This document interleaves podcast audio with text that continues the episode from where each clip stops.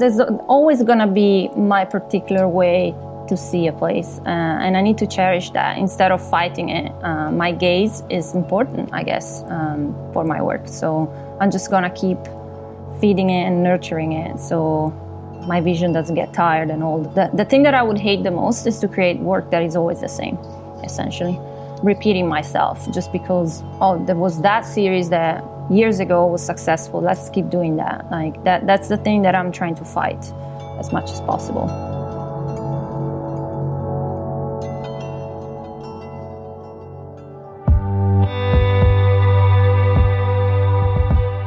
What's going on, everyone? Welcome back to another episode of the podcast. Hope you're all doing well. Got an interview lined up today that I'm excited about. I'm talking with Chiara Zonca who is a photographer mainly focused on the landscape, although some of her kind of more recent work is also exploring some different realms as well. But she's someone whose images have always really kind of fascinated me and intrigued me. I find that her photos have this almost kind of dream-like surreal quality to them but not in this overdone way just something that kind of showcases this deep connection with the landscape and in this episode we talk about Chiara's kind of journey, her creative process. But one of the things that interested me the most was just learning about her discovery with this type of work and this connection to the outdoors, especially as she was someone who at one point spent a lot of her time in the city and it was just this one moment where she kind of had this realization that really shifted things and sent her down this path that she's on now so really fascinating chat like i said we talk about all things creative process uh, we also talk about you know just some of the struggles especially over the last year uh, that we've all kind of faced, you know, just being limited in what we can do and having to make some changes and stuff like that. So I'm sure a lot of you know who Chiara is. If you don't, I definitely recommend just taking a moment, go check out some of her work on her website or on Instagram before you dive into this. And other than that, I'm going to stop talking. Let's just get into the interview and I'll catch you at the end.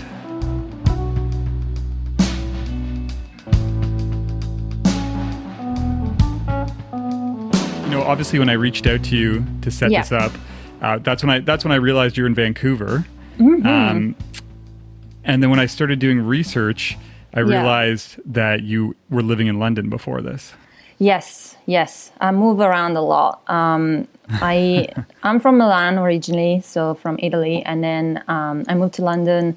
I think probably must have been ten years ago from now. Um, time passes so quickly, and um, when I moved to London, I was I, I wasn't a photographer. I was like a motion graphic designer um, and video editor as well. Um, but I studied photography back in Italy, so ages ago.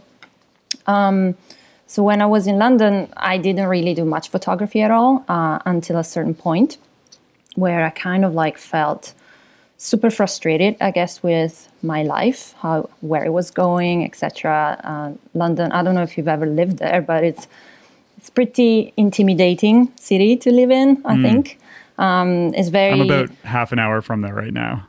Oh, sweet. so for me, like I moved there when I was like in my 20s, and I was like super excited about everything. I wanted I wanted that kind of um, life where it's all about culture and places where to go out, and um, that got old pretty quickly after that with a full time job and everything. Like I felt I felt like I was stepping stepping into this kind of rotating. I don't know how to call it, but it was like very very difficult to keep living that life for me. Like there was literally mm. no control in nature. Like, you couldn't go in nature anywhere for starters. Like obviously I had parks and stuff, but it wasn't enough for yeah. me. And um, yeah, I didn't care that much anymore about going out and being with friends. And like I felt like I really needed to reset kind of my life uh, lifestyle. Um, and then that, that's where it started to feel like I needed to travel a bit more, perhaps, because uh, the first hmm. few years I was in London, I never traveled, which was quite funny for me. Yeah, it's e- easy to just kind of get get stuck there, I guess. Eh? Right? It's kind of yeah. like a big bubble in a way. You can kind of like you get a lot of money when you're in London, but then you spend it on really mm-hmm. stupid things like restaurants and, and clothes. I, I don't I, I don't know. I just felt like it was a bit pointless in the end for me for how I was. Yeah. Um, Yeah, So yeah. I- no, I, I, I can get that for sure. Yeah. I uh, I actually grew up uh, kind of in like um, well outside of the city, just Yeah. north of Toronto, Oh, Uh, sweet. Yeah. and spent like the yeah spent like the last 10 years there so it's been Yeah. funny because like i always enjoy the city when i go there you know and there's a lot of things that i Yeah. miss when i'm not there you know culture and stuff like that but Mm-hmm. you know i got to a point too where it's like um you know living there or spending extended periods of time there just started to wear on me and almost Yeah. feel like claustrophobic in a way Yeah, I noticed that I was uh, working in a very nice office uh, in Soho, and but the thing is, Soho is really nice and vibrant, and it's the coolest area in, Lon- in London for me. Uh, but this office had literally the, the front view from the window where I was working that had like a building that must have been like four meters. Maybe not four, come on, maybe seven. But the thing is, it was literally just a wall, a brick wall, no other view, no depth or distance, nothing. Uh, I Yeah. could just look up and see some clouds, but that, that was about it. So at some point, I just kind of had a breakdown. I was like, okay, that's it. I need to first become a freelancer because I need to be able to live whenever I want and not have like a nine to five job. Um, and Yeah. secondly, I need to get out more and be more in nature because even if it was like I was a very city person before, so I was like very uh, not used to camp, for example, or like I was very much into big luxury hotels. It's ridiculous how different I was, but so I was like completely different. And so I don't, in a whim, I booked this trip to the U.S. where I used to travel a lot when I was a teenager, but then years and years just changed that in a way. So I was like, okay, I need to do a road trip. I need to be in the U.S. and I need to camp like with a like a proper setup where you have like rooftop tent, go around four by four. yeah yeah And my boyfriend was like, Are you crazy? Like, what are you gonna do? Like, you're gonna hate it. You're gonna absolutely hate it. And I was like, I don't know. I just feel like trying something different. Hmm. So we kind of rolled with the punches in a way, and we went to this trip without expecting much, thinking it's gonna be a disaster. Um, and uh, and instead, it kind of changed my life in a way because it transformed into this illuminating moment. I don't know how to call it another way, where um, I found myself into this wild open spaces alone, kind of, uh, where you don't see almost a house or anything uh, for miles and miles. And that awoke something in me. I was like, I, I really want to be here for long. I really want to uh, be able to visit those places and make that my life in a way. That's so fascinating. I mean, what a complete 180. Like hearing you I know. like tell me that, and then you know, uh, obviously, you know, we've never talked before, so you know, I have this Yeah. kind of vision of you through your work, right? With this like uh, connection that you have Yeah. with nature and these wide open spaces. Yeah. Um, Yeah, yeah. so I, I definitely, I definitely want to expand on that, but I just want to take uh, rewind for a second because one thing that was really interesting when I was doing some research is learning that you actually went to university for photography, and then Yes. Pretty much that made you stop photography, and then you went into this kind of Yes. career as a video editor. So, like, what, yeah. where, where did that? Like, I would love to learn more about that and kind of what, how, how that was different and kind of how you got to the point you are now. You know, like you almost have like these two, Hmm. two different uh, lives as a photographer. Yeah. Well, the school was great. It was very comprehensive. It was three years of pretty much everything, uh, including uh, fine art. We would like study each separate discipline in photography, I guess fine art, uh, documentary, fashion, food, just because I think the, the process was to teach the students to uh, see every side of photography in a way and see what Sure. sticks to them, like Yeah. kind of thing, uh, including like darkroom, like developing and printing and stuff. So that was really cool. Um, unfortunately, it was also very competitive uh, situation where all the students were kind of like trying to get attention or trying to get gigs, trying to get assistant jobs. And um, I think with me, nothing really stick at the time. Like I was, I was crap at fashion. Like I was really bad at shooting fashion because uh, I was too shy to talk to models. So I was like, oh my god, what am I gonna do? Like I'm not gonna tell them what I want them to be. Like so that was out of the equation.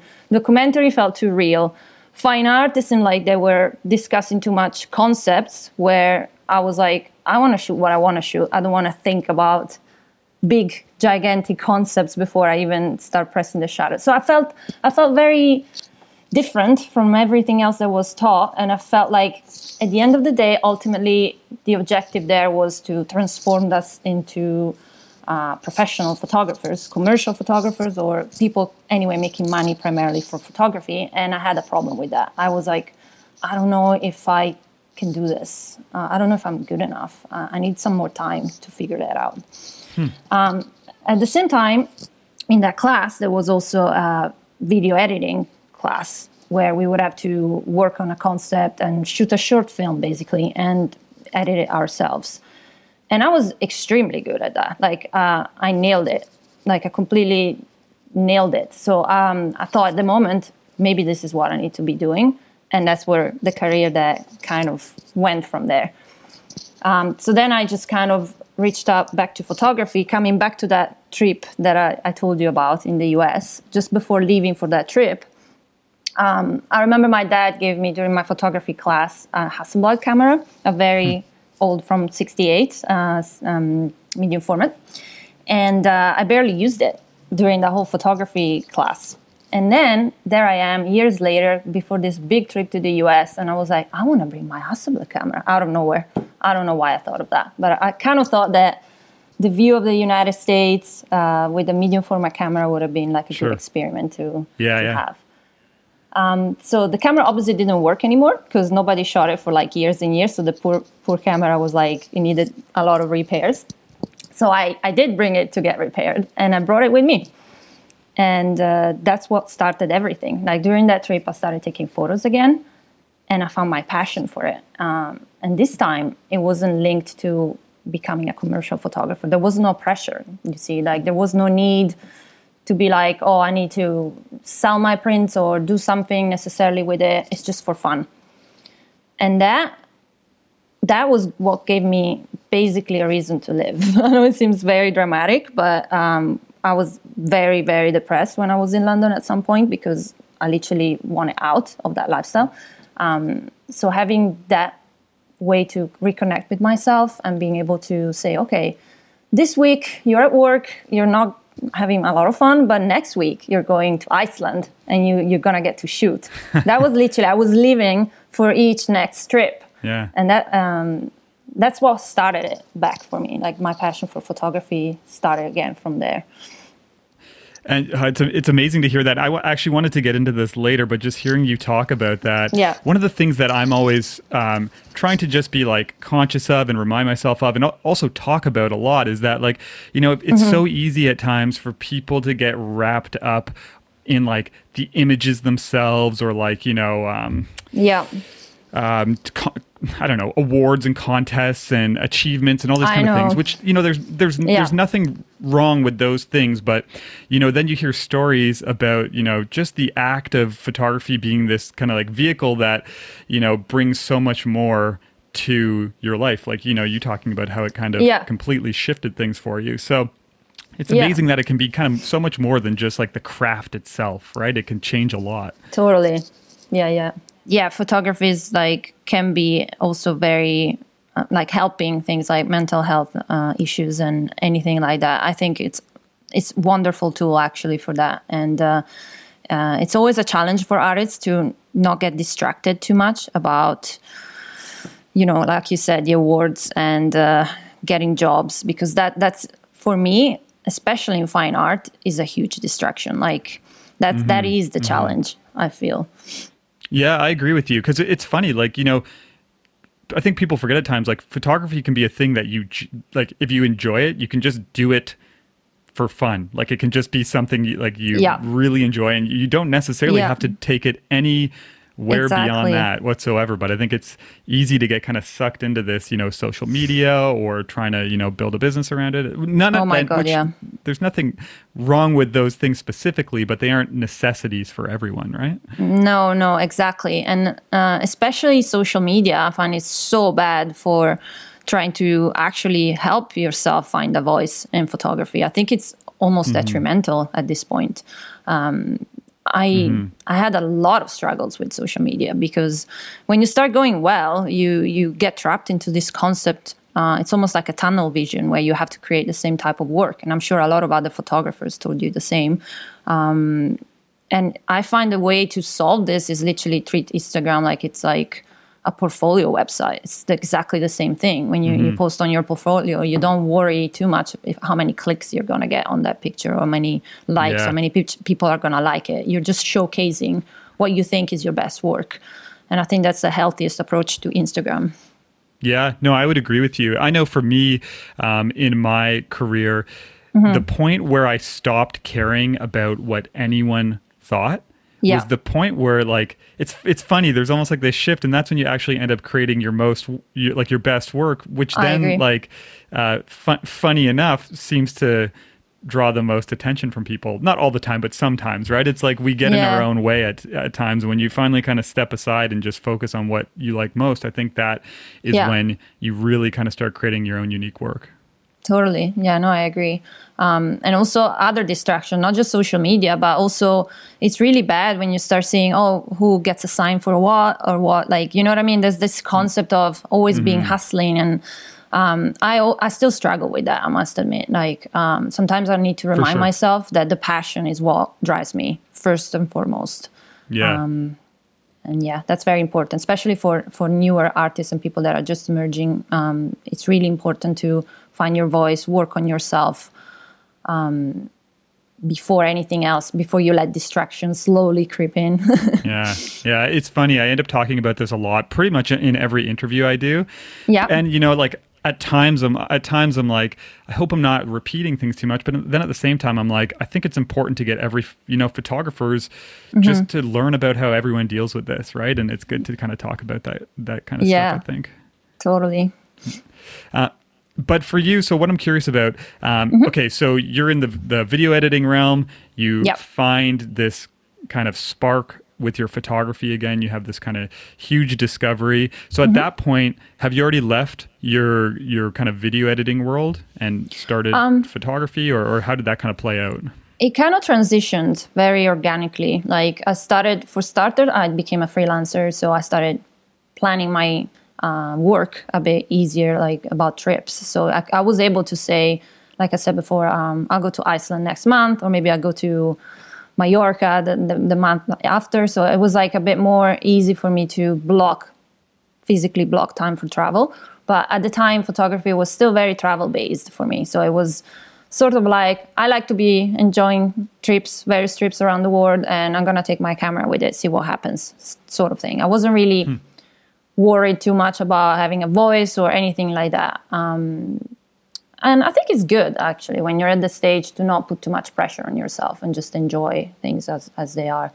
Um, so then slowly I started actually caring about what I was doing, and um, and uh, it started the process that I call the process of frustration, where it's basically a cycle. I just get excited, produce something, and then get really frustrated with it for a reason or the other and that gives me the spark to think of something else and then get excited again. And so this this has been pretty much my my way to work from then on. Like um, i always go through this process of frustration where i look at my work and i think no it makes me angry. I don't i don't want to see it anymore. I don't like it.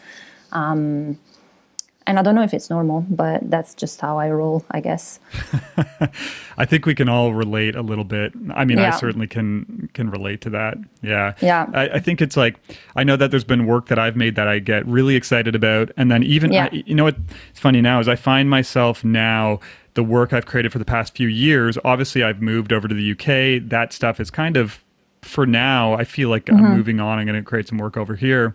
But yeah. I've found myself looking at it differently because it's yeah. you know starting to age. Some yeah, some of that in a good way, and also some of it in a, in a bad way because obviously, I, you know, I'm growing as an artist and I'm exactly. switching how I do things. So it's an interesting dynamic to try and to figure out.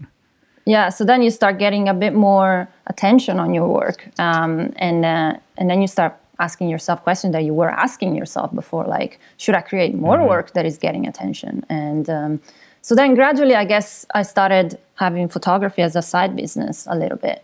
Um, I was happy to sell my work uh, as print. Um, there was like a kind of growing demand for it. Uh, and eventually, I was able to create a first book, which um, I'm still very excited about because it's been such a long project of mine.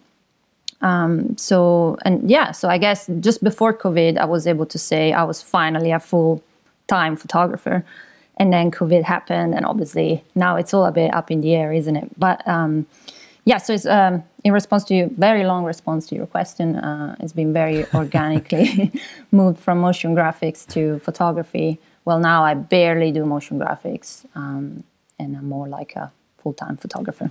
Hmm.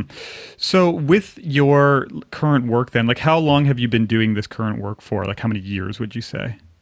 You mean project or photography like uh, just in general? Um, like your your second life of photography, like when you started down this kind of new path? Uh, four years. So roughly four years ago.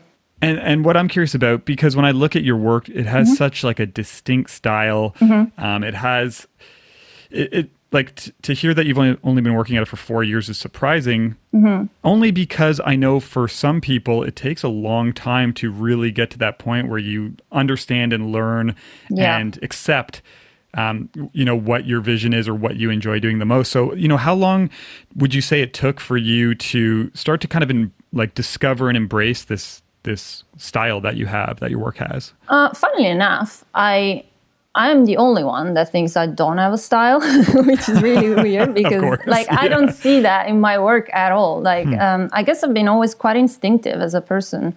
Um, hmm. I never like when when I shoot. I guess the the series that that is the one that got more attention from me, and it's the one that started changing things for me. Is Moon Kingdom. So I'm gonna talk about that a little bit. Um, in in that specific series, which I shot in Chile and um, Bolivia, uh, the landscapes were, of course, stunning. So I mm had mm-hmm. a little bit of an advantage there, I must admit. Um, but I never, when I was there, I never actually planned much. Like it was very instinctive. So I was just uh, traveling through these beautiful landscapes and uh, shot what I liked. Essentially, this is as as it is, and and trying to. Um, I wanted to get into a photograph my feelings. That was the objective of the series. So I had a plan and that was it, but it was very vague. I kept it vague on purpose because I, I don't like when when you start shooting something, I don't like to lock it down too much. Like I like to keep it very fluid. So my idea was literally trying to get a psychological representation of my thoughts um, onto an image. Um, and uh, throughout the whole process, like I said, I never really plan like composition or things like that. I did some location scouting, of course, like going around and see what exactly I wanted to shoot, but it didn't transform into mood boards or now I'm way more uh, technical about these things, but at the time it was super instinctive and yet people were like, "Oh, that's your style." And I was like, "Really? Okay."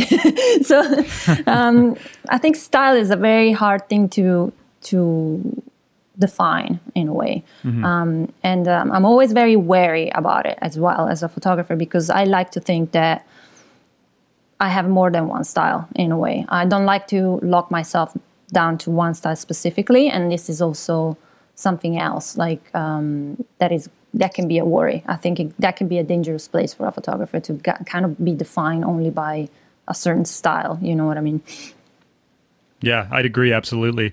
Do you ever w- worry now? You know, you're talking mm-hmm. about getting a lot more kind of detailed and specific and planning. Yeah. Do you ever worry a little bit that you're losing some of that like original kind of like uh, curiosity and instinctiveness where you were just kind of out there seeing where things oh, went? absolutely. Absolutely. That is also a worry. Uh, my process right now is all over the place. And uh, the reason why it, it still works is that I think I I allow myself more time. Comparing to previous uh, trips and work that I was doing before, where, like I said, it was more travel based, um, I had like maybe a week or a month, and that was it. That that was the time I got given to shoot a series. And I think for me, it doesn't work this process because you can either be too calculate, calculative, calculate too much, or uh, too too fluid. You know what I mean? Sure. Um, but now if i allow myself like months and even years for a project then i find that i find my rhythm between the two in a way so i can i can spend days just mood like creating mood boards storyboarding even to the extreme for a certain project and then i'm like i shoot images like that and see them after they've been produced, walk away from them and think, okay, what do what do this body of work need now? More instinctivity. So let's go out in the woods and shoot in the woods. Like, you know what I mean? So with with Yeah, a lot yeah. of time, you can go back and forth in this, into these approaches, I guess. Uh, if you have like limited amount of time, then you gotta you gotta pick your poison in a way, I think, Yeah. uh, and decide what what is the thing that works best for you. Like in the context of an assignment, where I think you need to to learn what what is the, between these two processes the one that gives you the best imagery. In my personal work, I think uh, a combination of both is really needed. Otherwise, you you lose you miss out on something. The one thing I've certainly learned is that the creative process is messy and like it, Oh, yeah. it's like uh, you almost have this vision when you're younger, first starting out, that it's like, oh yeah, at some point I'll just get it all figured out, and then I'm gonna have this really kind of dialed in process, and everything's gonna be perfect. But I'm like, Yeah. you know, I've been doing Yeah. photography and video and stuff for a long time now, and I've finally accepted like.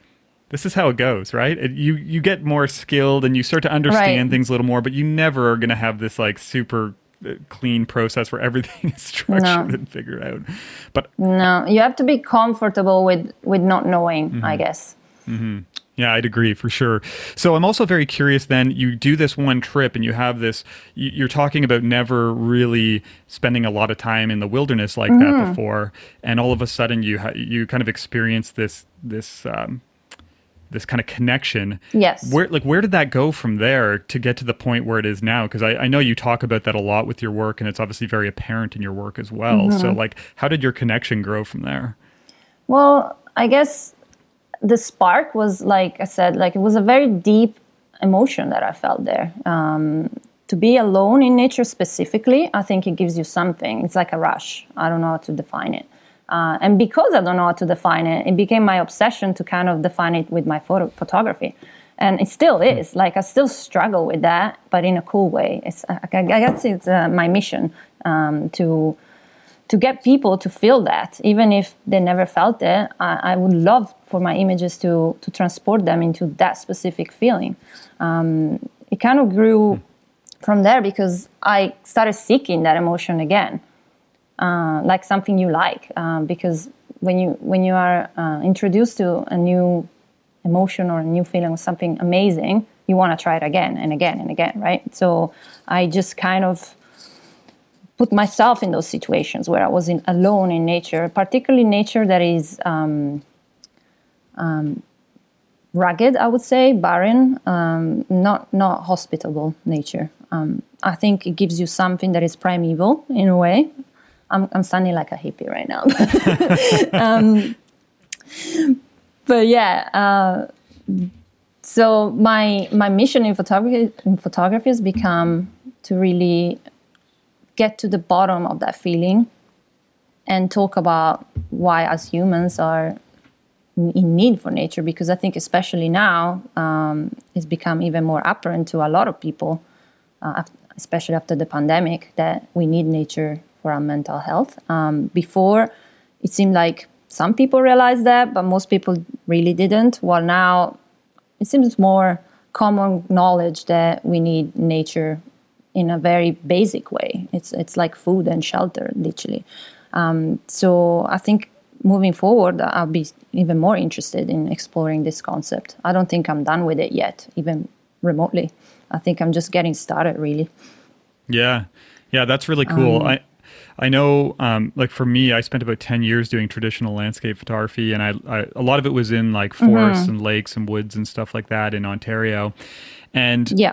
one of the things that brought me the most satisfaction was not even the images themselves, but like we were talking about before, just you know being out in these situations and these environments at these times of day where you no one else is Yeah. around. You wouldn't be out there otherwise, and you know you're looking at these Yeah. little details and like you know have, you have this kind of uh, view of the landscape that is really unique because you're looking at yeah tones and light and details and just all of these things and, and really experiencing I think these landscapes in a way that you wouldn't otherwise. Yeah, and it's very personal. That's the thing. Uh, nobody else will have that experience, that that exact experience that you had in that moment. Um, and because it's personal, I think I'm really striving to record it, to to to make it last forever in a way through my images. So that's been the mission, and um, uh, and also like I started recently to be a bit frustrated with the concept of landscape photography on like a lot of people just say I'm a landscape photographer and I kind of got bit annoyed at that in a way so I was like why why are you annoyed you take pictures of landscapes so that's kind of like a normal label to give but at the same time I realized that I really don't want my work to be defined by my subject matter you know mm-hmm. what I mm-hmm. mean so um, this is why a couple of years ago, I started working on a series that is still ongoing and it's very, very uh, personal for me. Uh, uh, it's called She Moves While Earth Sleeps, and it's um, I've, I've, released a little bit, like a teaser, but I'm still working on it. Um, where I started introducing self-portraiture into the mix. Um, I waited a long time to do that because I always felt in the past I felt like seeing a person in a landscape is kind of distracting to the landscape itself. I had this kind of feeling that you start wondering what the person is thinking about or what the person's story is. You kind of get detracted from the landscape. Um, but now I've I kind of changed my mind a little bit about it, like especially because I'm trying to tell my story. Um, I find it very fitting that I started this self-portraiture series. So we'll see how it goes. Like it's very, very experimental, and like like you said before, the process for it's been all over the place and very messy. and there's days where I think, what am I doing? Why? What? What? Like literally, what am I doing? and days instead where I think, I think I'm doing something great. So we'll see what happens. That's the best, um, though. That's what it's all about. Is is embracing the projects that are like yeah. that. it's it, yeah, I know, I know. It's interesting though to hear you talk of like mention uh, not wanting your work to be considered like landscape photography. And what's really fascinating to me is like when I first was introduced to your work and when I think of your work right now, I mm-hmm. don't think uh, it's funny because you are photographing the landscape, but I don't think about it as landscape photography at all because if you just have this really kind of unique way of capturing these scenes where it's not like you aren't I mean the the landscapes you're you're photographing are certainly uh, mm-hmm. like incredibly interesting, but it's not like you're seeking out the most unique, yeah. dramatic thing possible. It's like, you know, these tones and these mm-hmm. shapes and lines and, and the way you treat um, the color and the images and stuff like that. So yeah, it's uh, yeah. it's a very interesting take on an environment. And I, I think for me, I certainly wouldn't. Def- I would. Well, I wouldn't want to label it in the first place. But uh, yeah, it's different than a lot of work I've seen. Oh, that sounds good to hear for sure. um, this is in a way also why I call my book Desert Portraits. I always felt like I take pictures of landscapes as if a photographer takes a picture of a person. Like there's people that focus on like beauty or lighting or other things. While for me, it was all, only about the soul of the landscape. And I know rocks don't, don't have a soul theoretically, but um, that's how I see it. Like I see that landscape is kind of like a person in that moment. I'm, I'm just capturing its essence. When it comes to the actual environments that you're photographing, though, a lot, so, you know, a lot of mm-hmm. them are these like, I mean, it looks like a, an, another planet that you're on. These desert, these rocky landscapes. Yeah. And then you know you start looking into where these places are, and they're all over. You know, all over the world. And so, like, what? Yeah. What kind of drove you to those places in the first place? I know that's not all of your work, but uh, I'm very curious because that is a theme that runs through some of it. Um, I I think it's mainly research. Like uh, I've done a lot of in the past, I used to do a lot of research about what places I was intrigued to photograph. Um, and I've always been quite good at understanding the place from pictures online, which I think is a good skill to have because, like, you just Google random places online and you immediately see what clicks. And I was very, very, very lucky in my choices, I guess. Um, and also, I had uh, for the Atacama, I had a friend of mine. She was a colleague of mine. That she's from Chile, so she she's been telling me for years, go to the Atacama, especially in spring when it blooms. And I was always like, I always add that in uh, in my list of places for sure. Um, but yeah, I look when I select a location. Not that I, anymore I don't do this that much because obviously now we cannot travel. But even um, the most recent work um, I don't like to be defined again too much of a specific location. Sure. But in the past, to to decide a place for a shoot, I would look for something that would give me another worldly feel for sure. Mm-hmm. Uh, a bit barren, without many trees, um, and uh, with different with different places that could give me something, not just one location, one one trick pony kind of spot where you go there, shoot it, and back. Uh, it needed to be a place that had different views, different vistas, different locations that you can explore. Um, so that was my kind of criteria to pick a location, I guess. Uh, while now I'm more like stubborn and I like to make my art anywhere I am, and I like to think that I'll be able to to create the same type of work wherever I am, which is a new challenge I've uh, I put on myself due to the pandemic, especially where I've been looking for places without trees all my life, and now I'm like tree tree country. There's trees everywhere. yeah, it's a completely di- different challenge for sure. I know, I know, but it's interesting. I guess uh, there's always there's always gonna be my particular way to see a place, uh, and I need to cherish that instead of fighting it. Uh, my gaze is important, I guess, um, for my work. So I'm just gonna keep feeding it and nurturing it. So um, my vision doesn't get tired and all. The, the thing that I would hate the most is to create work that is always the same, essentially. Um, yeah. Repeating myself just because oh there was that series that years ago was successful. Let's keep doing that. Like that. That's the thing that I'm trying to fight as much as possible because it's boring as hell to do the same work playing it safe, right? It's easy to get I sucked know. into that trap, and I, yeah. it's something that I try and think about often as well. You know, it's like something yeah. works in the past, and then it's like you don't even. It's not even that you're trying to intentionally just stay in that realm, but it can be easy to keep making that work if it's resonating with people, if you're getting positive feedback for it, all that kind of stuff. Yeah, yeah. So now I'm working on basically three series, three bodies of work at the same time. Two of them got interrupted by the pandemic because they need they need a sort of landscape that I cannot access right now, unfortunately. Um, but um, I'm just happy to to be able to keep those projects alive in a way and to make them even better and better. And and that's what I want to really dedicate my time towards. Um, like I said, try to shut off distractions and and get this the, get the job done essentially. Hmm. What about balance when it comes to, you know, you obviously have this pretty deep connection with these landscapes, and all of a sudden now yeah. you're introducing your craft into it where you are there in a way to make work. Um, in these mm-hmm. places. So, you know, I certainly know from experience how easy it can be to just get in the zone of creation and you all of a sudden can easily miss out on the experience. So, how have you found? You know, what's the balance been like for that, so you don't ruin these uh, your experience in these places?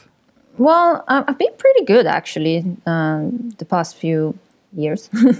um, slowly, I'm becoming more aware of the fact that I don't want to shoot every day. For example, um, I could go maybe a month without shooting, and then just take it all in like a sponge sort of thing, like getting all the emotions in. And then I'm like, okay, now I'm to shoot and then go on a nonstop shooting sesh for for another month. And um, so I'm very much aware of my own rhythm. It's like with food. One day you, you fancy something, one day you fancy something else. There's no point in in trying to control that if you can. And for personal work, especially, why would you control your natural rhythm? Um, so inspiration is kind of like kind of like a wave, right? It just flows.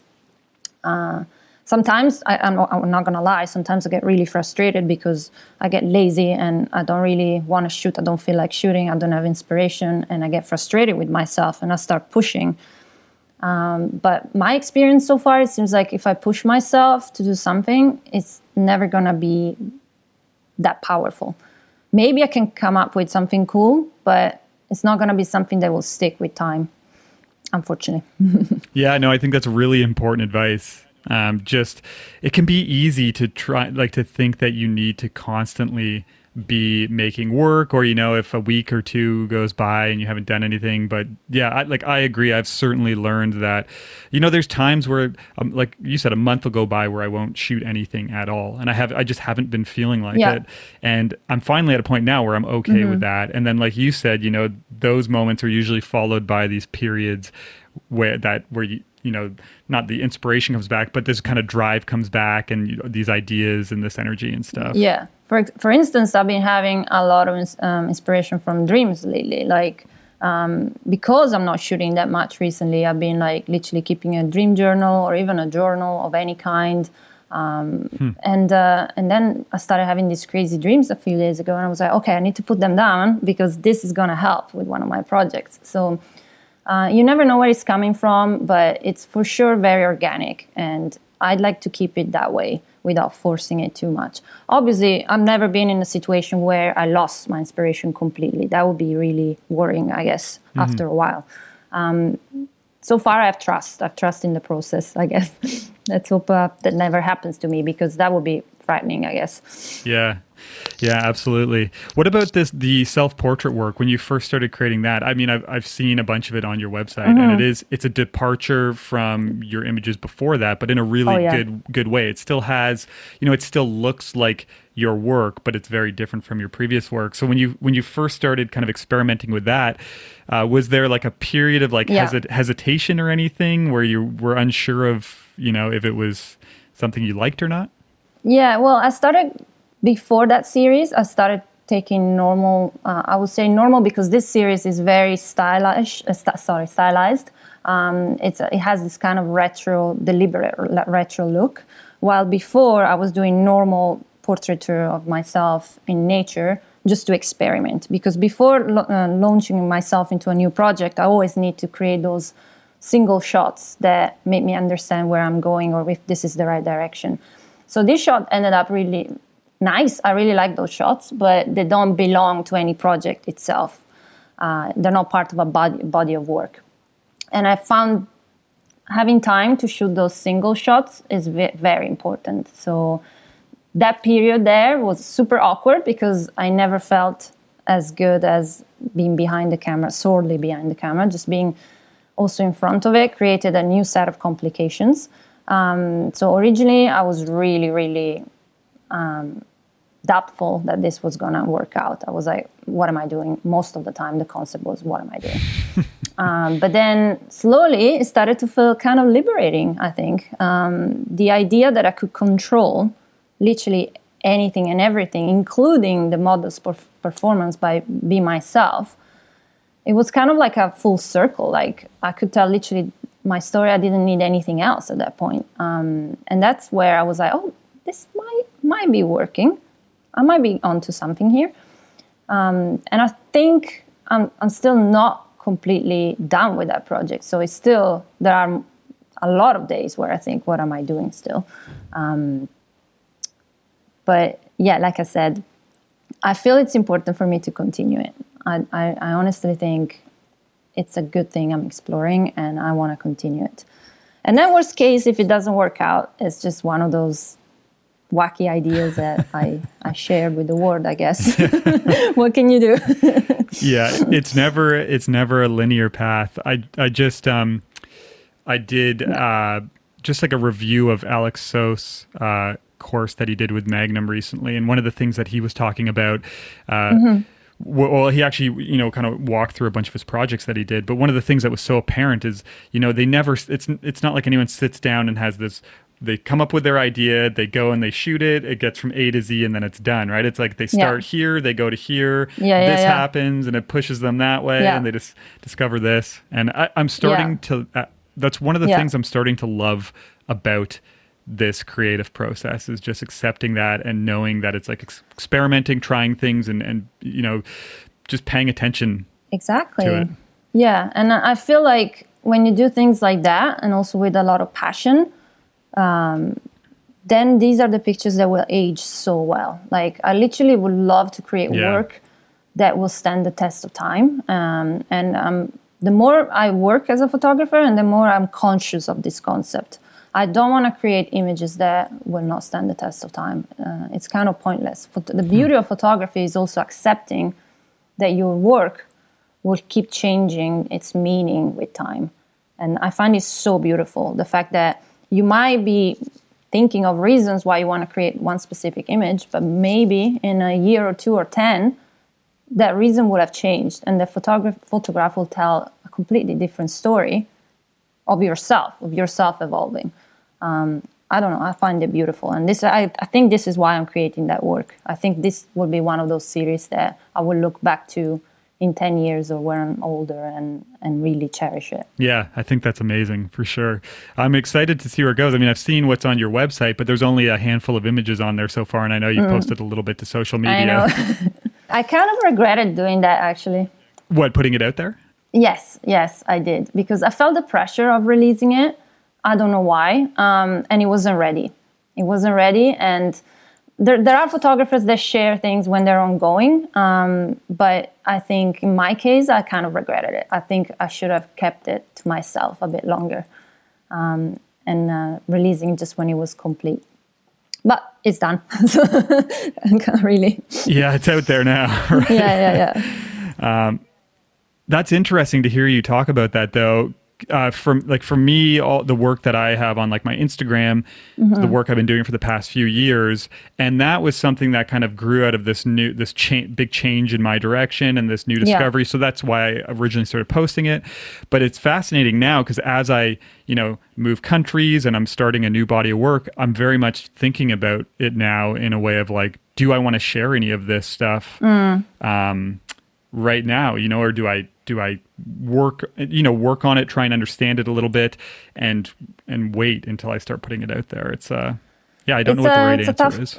It's a tough call. Um, it also depends um, for example if you need if you feel like you need mentorship or help from other photographers in terms of workshops or like there there are contexts where I think or portfolio reviews uh, there are contexts where I think it it's good if you have a project that you you really care about and it's not there yet to to get someone else to look at it and um, and give you hints here and there.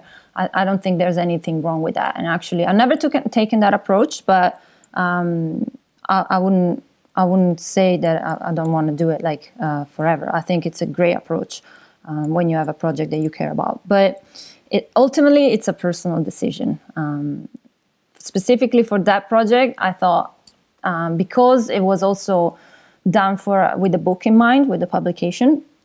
Uh, I think it's it would have been better if I waited a little bit just to to get it off the ground a bit more, more fleshed out.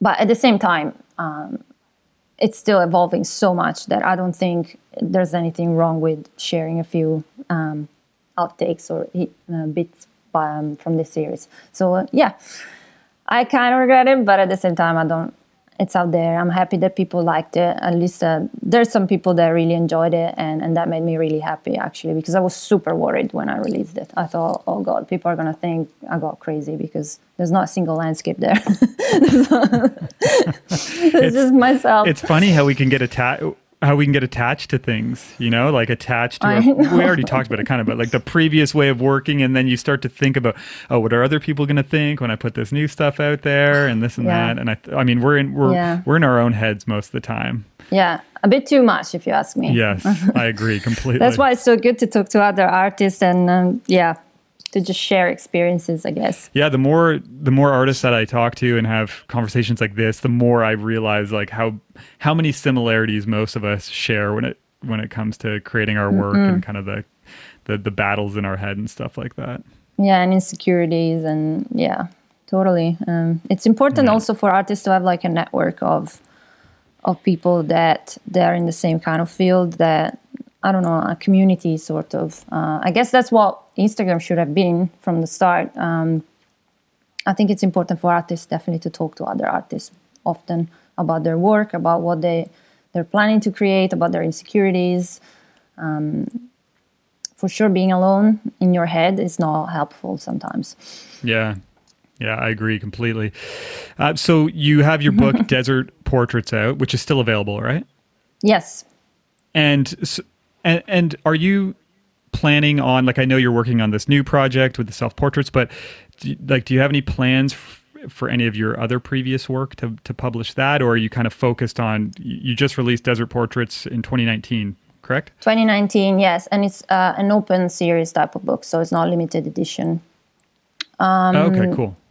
So um, I have basically i would like eventually all my bodies of work i would like to turn into books let's face it uh, this is my dream it's i love sure. the book form um, i get really frustrated when I don't work in series and I work like in single images. I, I think my my creativity is more uh, inspired by bodies of work. So I think books and exhibitions are the ultimate goal for each project.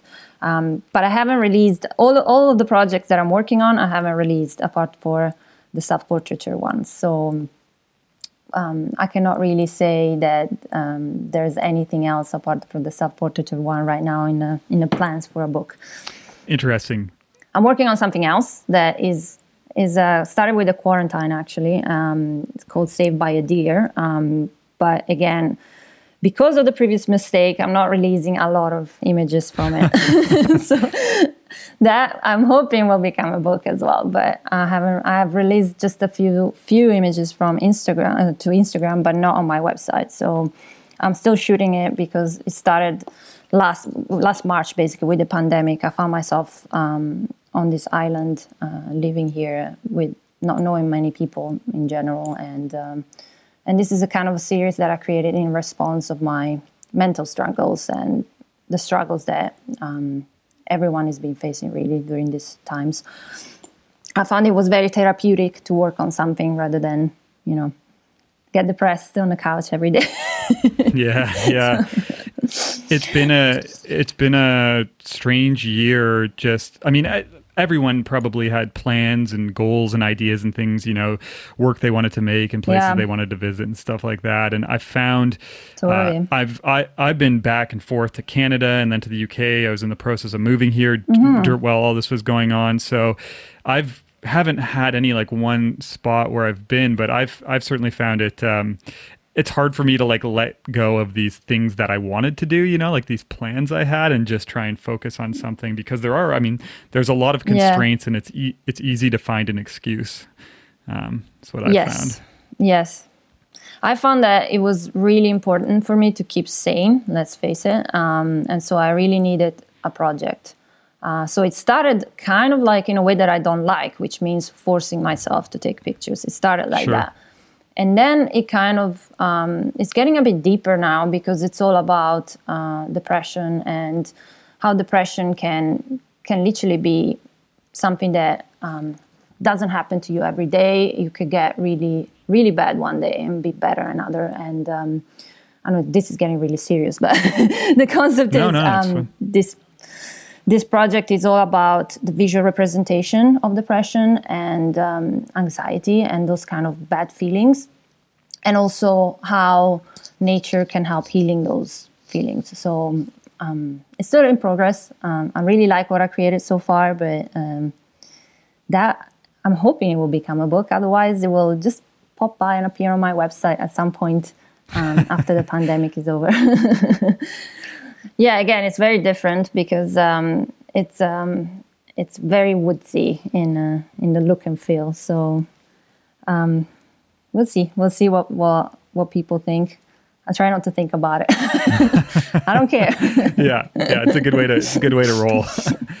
um, so I'm curious then, just just going back uh, to the start, the one thing I kind of wanted to ask you, and as I learned more about kind of your journey so far uh, with your work, um, again, yeah. I'm just fa- I, I, I find it really intriguing. You know, we're talking about how this, you know, the path is never linear, and you have these ups and downs and all this stuff. And I love the fact that mm-hmm. you started out going to school photography, you left it, and you came back ten years yeah. later. So, like, what would you like is there any advice you would give i, I hate i don't want to use like the cliche question of like what advice would you give yourself 10 years ago or anything like that but you know knowing how you right. kind of got back into photography now and how things went you know uh, is there anything that you've learned that you think would be valuable for people who are like maybe at that point where you were um, back in school?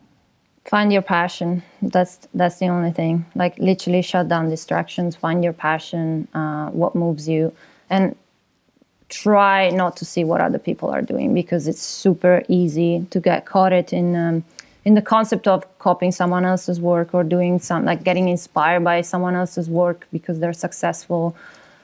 It's that's the, the worst thing you could do. Like you really need to think of what you want to do what makes you happy because that uniqueness is what ultimately will will set you apart from other people. So um, develop your vision and find your passion are probably the, the two most important things.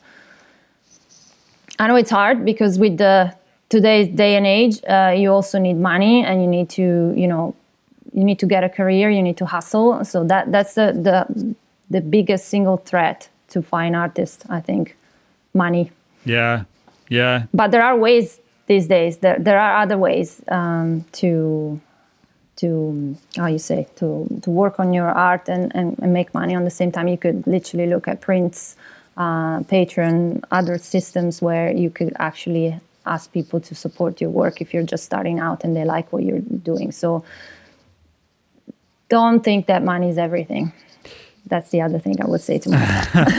it's good advice. It's really good advice, and it's something that yeah, the you know you bring money into the mix with your craft, and I, I understand the temptation mm. to want to make a living off of what you love doing, and it's what I've been doing for a long time. But there's certainly there you have to learn how to balance it and you also have to learn how to make some work that is specifically in my opinion specifically for earning income you know like it can be really easy i think to get attached to like every dollar i make has to be from like you know the most precise, specific, best work I've ever made, right? But I yeah, think yeah. as an artist, you can also leverage your skills to do other things that make money that don't use up your kind of like most valuable creative energy that then allows you to go and kind of, you know, right. be create your strongest work. Yeah, yeah, for sure. And uh, even having a side career is not that bad. In the end of the day, if it means that it keeps your passion alive, because that's the most important thing. Like if you lose that, then yeah. what is it all for? Might as well go do anything, right? I don't know. That's what I think. yeah. No, I, hey, I agree with you a hundred percent, and I think it's really important advice for people who are just starting out because it can be, yeah, it can be really easy just to jump right into things and uh, and before you know it, be at a point where maybe you don't love your craft as much as you did at the start, which I think is a really totally be a really shitty situation. Yeah. Yeah. Yeah. Yeah. Well, this was uh this is great, Chiara. Just learning more about your work. Uh, and yeah, like I said, I, have nice. I've been fascinated ever since I kind of first discovered your work because to me there is just this very kind of distinct look and style. And obviously, there's this, you know, reading up uh, and learning more about your history, you do talk about this connection a lot, but I think it's something that's very yeah. apparent in your work before you even read a single sentence that you've written about yourself. So that's amazing to hear, actually. Yeah. yeah. I'm hoping, I hope I make um, some sort of sense when I speak because, yeah, I tend to get tangled up a lot in concepts and words. So I'm sorry if I wasn't very. Um, clear in my concepts. no, it was great. And this is the type of stuff that for me is always most interesting to talk about is this creative process. You know, we all share similarities, mm-hmm. but then there's also, you know, I find there's always kind of unique takeaways and, and uh, ways that people approach their work and their mindset that I think, you know, can provide other artists with just a ton of value. Sure. So, um, yeah, it's great. Yeah, yeah. But if people want to get your book, Desert Portraits, you said it's open edition so where can they find that? So they can find it pretty much everywhere from google books to barnes and noble in the us amazon although i tend not to encourage amazon right now um, and my editor's website as well as my website in the books section. So there's plenty of places where to find it and um, i'm hoping that people will enjoy it because i really enjoy making that little book. Um, it's my first book and it will always be my favorite right now because it's really passion project of mine. Nice. Well, it looks incredible. Um, I'll also link to it in the description and everything, um, so people can find it. I'm sure a lot of people who are going to be listening to this uh, are very uh, familiar with your work as well to begin with. So uh, I think they'll know where to find you. Oh, nice. yeah, yeah, yeah. I actually included a book section on my website, so I was um, because apart from the book for um, the monograph, I also did collaborative books. So I'll be putting all the books that have, have, been published in in that section. So if people want to have a look and see other projects that I've done, they can also get those. Amazing. Well, I got to say, I'm excited to see where your latest project goes, even if you don't release any more of it online. I'll yes. be uh, waiting to see once it's finally revealed. But it so far it looks great. Okay, yeah, I'll, I'll i hope I get to work on it because uh, it all it's all um, restrictions dependent, right? Like the moment I'm I'm free again, I will uh, resume working on it and hopefully release it shortly after um, I'll be super excited to release it. It's uh, it's been two years that I've been working on it, so um, um, I can't wait for it to be to be in a, in a position where it can be released. Nice. Well, I'm looking forward to seeing it. Got to say. But uh, yeah, just want to say thank you again. I appreciate you taking the time to do this. Thank you. And it was great to chat and yeah, learn a bit, a little bit more about uh, about your work. Thank you so much. Thank you for having me. Okay, so hope you all enjoyed that conversation. And like I said earlier, if you aren't familiar with Chiara's work, definitely take a look at her Instagram page and her website. Really incredible stuff. I will leave some links in the show notes and also on Instagram and on the website. And I'll also put a link to her book, Desert Portraits, as well, if you're interested in grabbing a copy of that. But yeah, hope you all enjoyed this. Got some more episodes coming up, another interview probably two weeks from now. And also, just want to say, like I always do, if you haven't yet left a rating or a review for the show, if you could do that, just hop on over to Apple Podcasts, take 30 seconds, a minute, whatever it takes you, leave us a, a rating, write up a review. It helps get this show out there in front of more people. So that would be amazing if you could do that. But other than that, just want to say, as always, thank you all for listening, for the comments, for the messages, all that kind of stuff. Appreciate the support and I'll talk to you soon.